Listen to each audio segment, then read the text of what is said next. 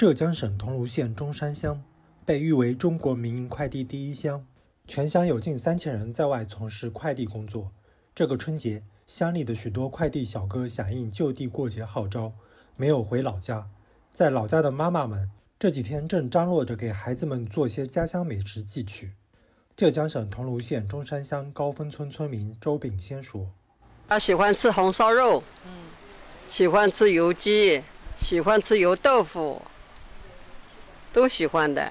这些东西都要做去的。那妈妈给他做，肯定高兴的呀，哦。”浙江省桐庐县中山乡高峰村村民吴兰英说：“那外面什么都有了买，就是我们家里烧了好吃的，他们也都要家里的东西，我拿去，喜欢家里的东西。”忙碌了一天，美食都制作完成了，高峰村委的志愿者们就上门了。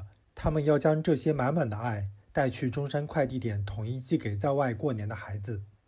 浙江省桐庐县中山乡高峰村村委会委员高菊云说：“为了疫情防控，大家做好那个嘛，就是尽量让他们能够在外面安心，在家里老人我们大家就村干部也组织一下，就是说能够把。”家里的味道，年味年年货哈，他们想吃我们土货，给他们送点过去，大家统一打包，就是快递给他们发过去，给他们一个惊惊喜嘛，让他们也在外面可以尝到我们家乡的味道嘛。”请问潘东刚在吗？啊，在了。啊，有快递到了，老家寄过来的。嗯。中通快递上海虹口四部网点负责人潘松高拆开快递箱。里面是满满一箱来自家乡的土特产。